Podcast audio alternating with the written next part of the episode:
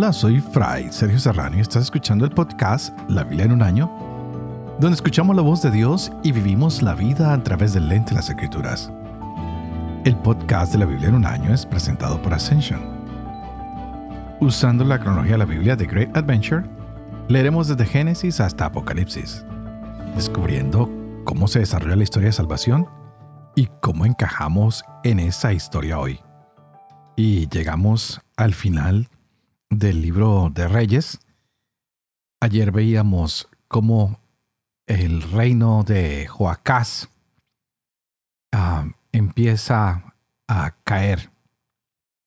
Están siendo prisioneros y veíamos cómo se dio la primera deportación. Llega Nabucodonosor, rey de Babilonia, quien marcha contra Jerusalén y la ciudad quedó cercada. Así que este rey de Babilonia llega a la ciudad mientras los demás están asediando la ciudad y lo que se había profetizado se empieza a cumplir. Tristemente ya ha caído el reino del norte, ahora cae el reino del sur. Y lo que es más triste es lo que veremos el día de hoy, cómo el primer templo es destruido. Cuando los babilonios derrotan definitivamente a Judá, entran, destruyen toda la capital que es Jerusalén y arrasan con el templo. Ya no hay vuelta atrás, se da el exilio.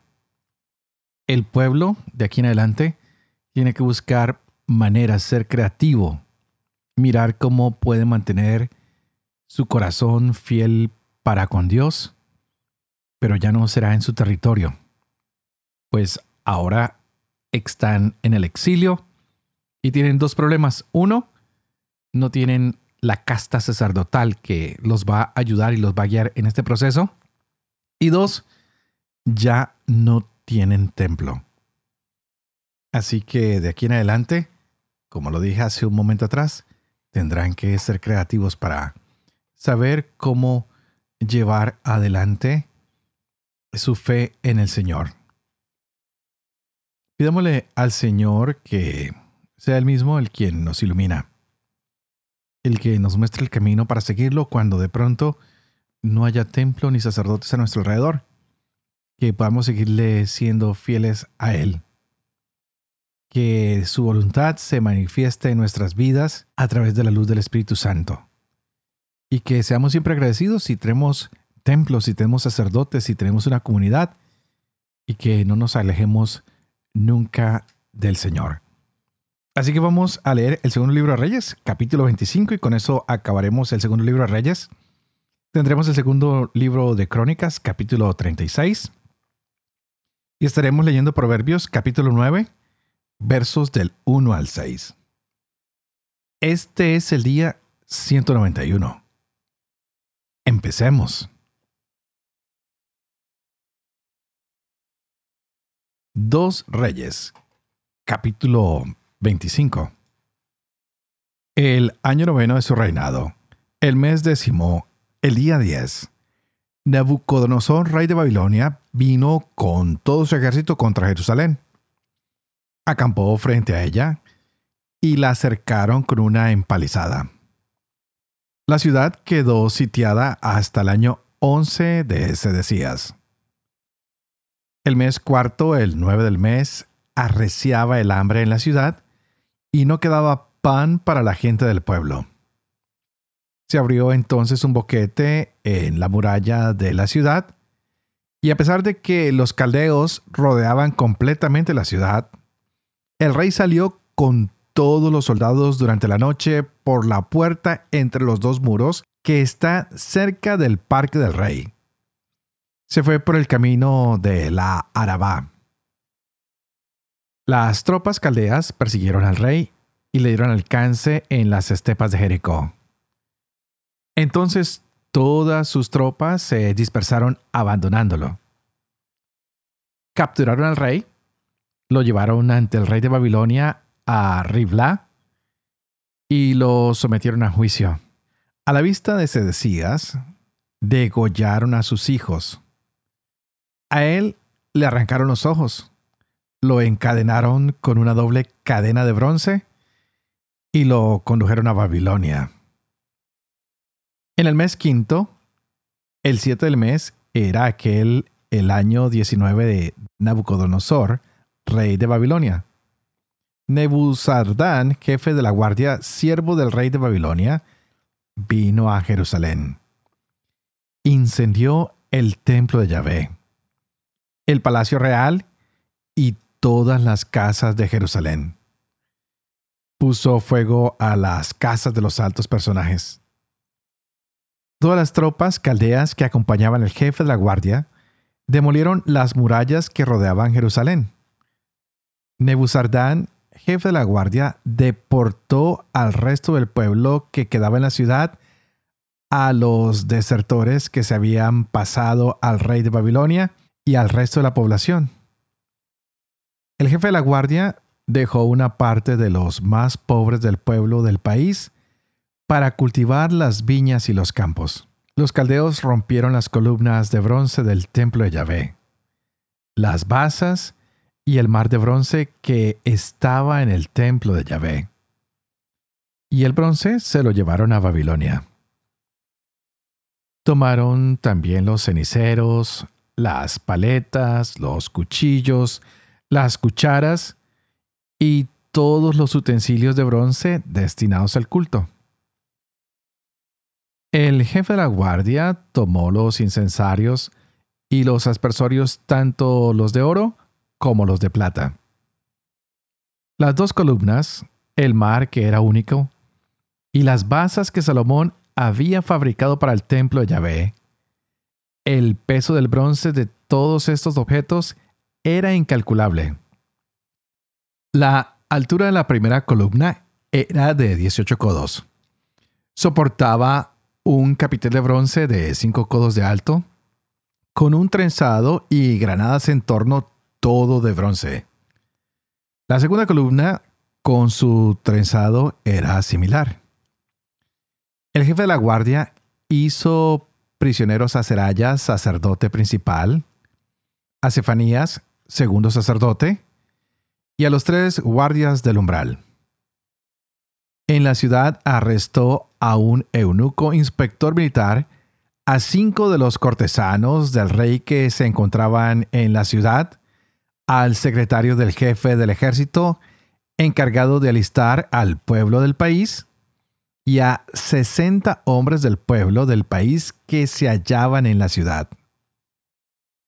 Nebuzardán, jefe de la guardia, los hizo prisioneros y los condujo a Riblá ante el rey de Babilonia. Este los golpeó y mató en Riblá, en el país de Hamad. Así fue como Judá partió al exilio, lejos de su tierra. Nabucodonosor, rey de Babilonia, puso a Godolías, hijo de Ahicán, hijo de Safán, al frente del pueblo que quedó en el territorio de Judá. Cuando los jefes de las tropas y sus hombres oyeron que el rey de Babilonia había hecho gobernador a Godolías, se presentaron en Mizpah ante Godolías con Ismael, hijo de Netanías, Juan, hijo de Careac, Serayas, hijo de Tanhumet el netofita, Hazanías de Maaca, acompañados de sus hombres. Godolías les tomó juramento a ellos y a sus hombres, diciendo, No teman a los siervos de los caldeos Quédense en el país, sirvan al rey de Babilonia y les irá bien. Pero en el mes séptimo, Ismael, hijo de Netanías, hijo de Elisama, que era de linaje real, vino con diez hombres e hirieron de muerte a Godolías, así como a los judíos y caldeos que estaban con él en Mizpah.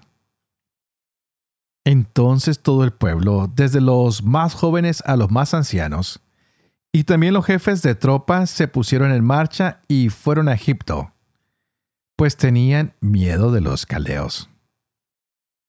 En el año 37 de la deportación de Jeconías, rey de Judá, el mes 12, el 27 del mes, Evil Merodac, rey de Babilonia, en el año en que comenzó a reinar, hizo gracia a Jeconías, rey de Judá, y lo liberó de la prisión. Lo trató con benevolencia y le concedió un trono superior al de los otros reyes que estaban con él en Babilonia. Le hizo mudar sus ropas de prisión, y Jeconías comió siempre a la mesa en su presencia por el resto de sus días. Por disposición del rey, se le consignó un sustento permanente para cada día durante todos los días de su vida.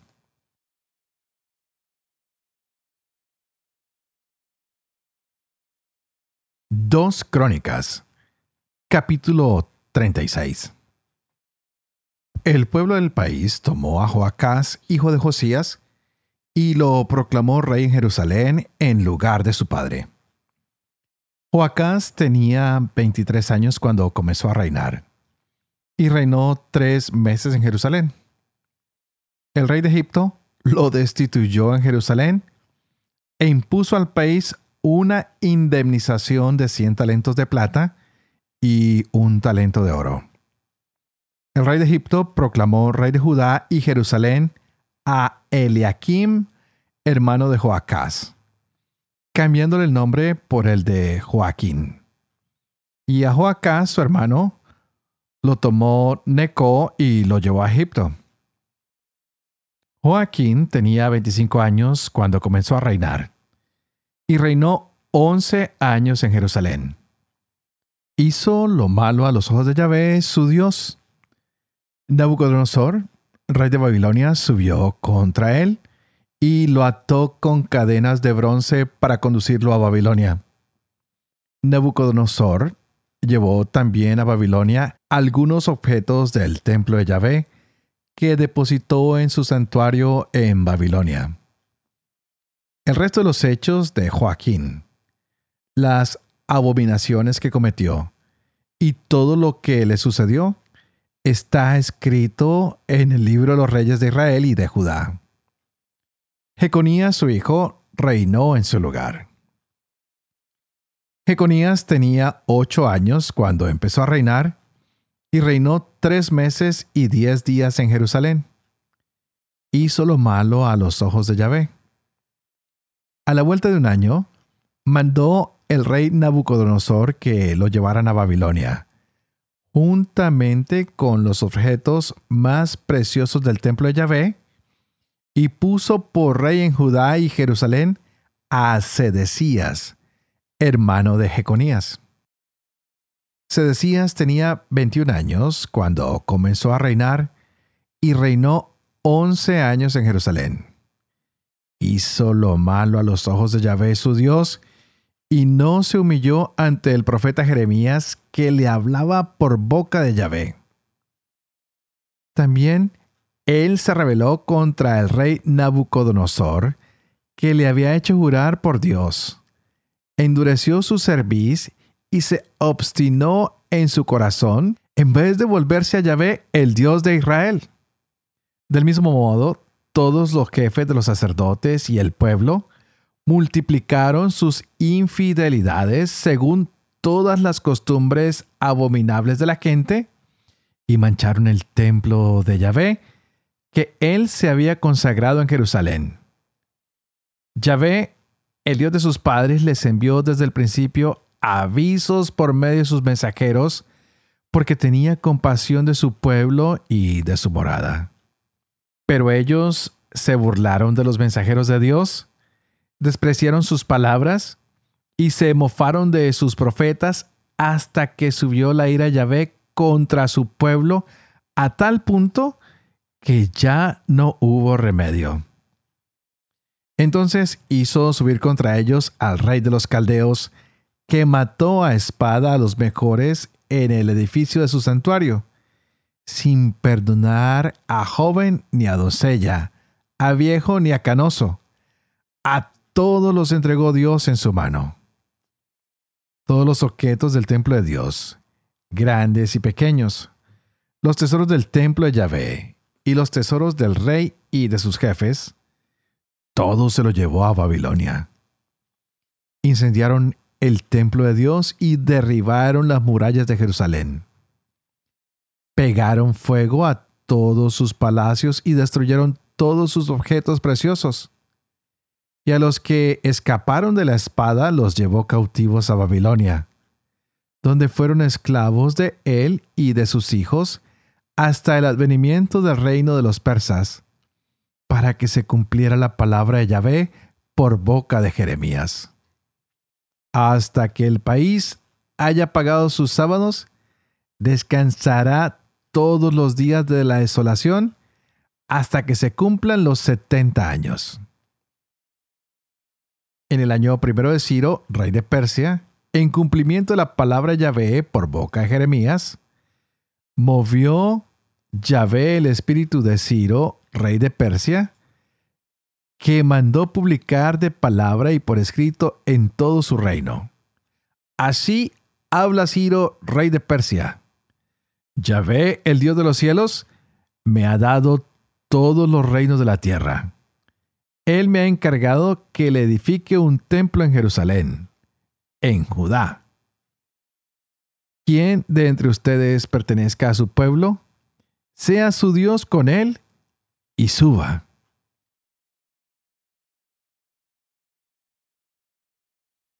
Proverbios, capítulo 9, del 1 al 6. La sabiduría ha edificado su casa, ha tallado sus siete columnas, ha hecho su matanza, ha mezclado su vino, hasta ha preparado su mesa y ha mandado a sus criadas a proclamar en los promontorios de la ciudad. Quien sea inexperto, que venga aquí y a los insensatos les dice, vengan a compartir mi comida y a beber el vino que he mezclado. Déjense de simplezas y vivirán, y sigan el camino de la inteligencia. Padre de amor y misericordia, tú que haces elocuente la lengua de los niños, educa también la mía e infunde en mis labios la gracia de tu bendición. Padre, Hijo y Espíritu Santo. Y a ti te invito para que pidas al Espíritu Santo que abra nuestra mente y nuestro corazón para que podamos gozarnos de esta palabra que Dios nos ha regalado en el día de hoy. Definitivamente ha sido destruido el reino de Judá. No hay más Jerusalén, no hay más templo, el rey de Babilonia, Nabucodonosor, deportó toda la realeza, a los militares, a toda la gente que tiene trabajos especializados, se los ha llevado y terminan por incendiar la ciudad. Destruyen las murallas, terminan llevándose todos los utensilios del templo y Nabucodonosor pone a alguien que vaya a gobernar a este pueblo. Es triste cómo va cayendo Israel tanto en el reino del norte como en el reino del sur. Y Nabucodonosor hace de las suyas, nombrando a Sedequías como rey de Judá, y este se revela contra Nabucodonosor, y definitivamente llega la derrota para todo este reino. Es triste ver que hay rebelión en Jerusalén, que definitivamente Nabucodonosor termina quemando y arrasando la ciudad y Nehemías habla de que habrá cautividad para este lugar y que será casi que imposible reconstruirlo. Pero siempre hay una voz de esperanza. Siempre tenemos a un Dios que aunque todo esté destruido, aunque todo esté quemado, nos dice que habrá un nuevo futuro, que habrá una posibilidad, que también de las ruinas Él volverá a reconstruirlo todo. Qué hermoso es encontrar que nuestro Dios es un Dios de esperanza. Que aunque la destrucción venga, aunque haya un juicio que sea justo, el Señor seguirá dándonos oportunidades para arrepentirnos, para enderezar nuestros caminos y definitivamente no podemos decir nada contrario a que nuestro Dios es un Dios que salva y que está buscando todos los recursos, medios y caminos para que tú y yo nos salvemos. Estamos en el tiempo del exilio. Ya pasaremos a ver más profetas y hoy hemos llegado al final del segundo libro de Reyes y al segundo libro de Crónicas y estamos con el libro de Proverbios, donde se nos habla que la sabiduría ha edificado una casa, ha tallado nuevas columnas. Es la sabiduría del Señor que viene a compartir con nosotros todo. Así que abrámonos a que esta sabiduría del Señor, que está en la persona de nuestro Señor Jesucristo, que está en el Espíritu Santo, llegue a restaurar, llegue a proclamar que el reino de Dios está en medio de nosotros. Que podamos decirle al Señor que nos hemos equivocado, pero que tenemos nuestra esperanza puesta en Él. Que sabemos que Él puede volver a hacer nuevo todo, que confiamos en su palabra. Y esto lo veíamos a través del reinado de Josías, que hubo un momento de avivamiento para el pueblo que encontraron estas leyes de Moisés y que se celebró la Pascua. Pero qué hermoso es darnos cuenta que con Jesús se celebró la nueva Pascua y ahora hay reconstrucción. Y ahora encontramos en Él alegría y gozo porque Dios ha reconstruido nuestra vida en Cristo Jesús. Que este tiempo de exilio que tal vez tú y yo hemos vivido en algunos momentos de nuestra vida, que este tiempo de exilio que el pueblo vivió, no sea más que una invitación a tener esperanza, a tener alegría en un Dios que es amor y que es misericordia. Y que a pesar de que dejemos atrás muchas cosas, a pesar de que tengamos que renunciar a nuestra propia riqueza o algunas partes de la sociedad que nos alejan del Señor, no sintamos otra cosa que un momento de esperanza y de alegría, porque el Señor ha venido a salvarnos. Que este Dios que es Salvador nuestro siga llenándonos de esperanza y que no nos permita nunca dudar de su amor y su misericordia. Y por eso, antes de terminar, no dejemos de orar los unos por los otros. Yo oro por ustedes. Ustedes, por favor, oren por mí. Para que yo pueda seguir llevando adelante este proyecto de la Biblia en un año. Para que yo pueda vivir con fe esto que leo y que comparto con ustedes. Para que pueda enseñar siempre la verdad y también cumplir lo que he enseñado. Y que la bendición de Dios operoso, que es Padre, Hijo y Espíritu Santo, descienda sobre cada uno de ustedes y los acompañe siempre. Que Dios los bendiga.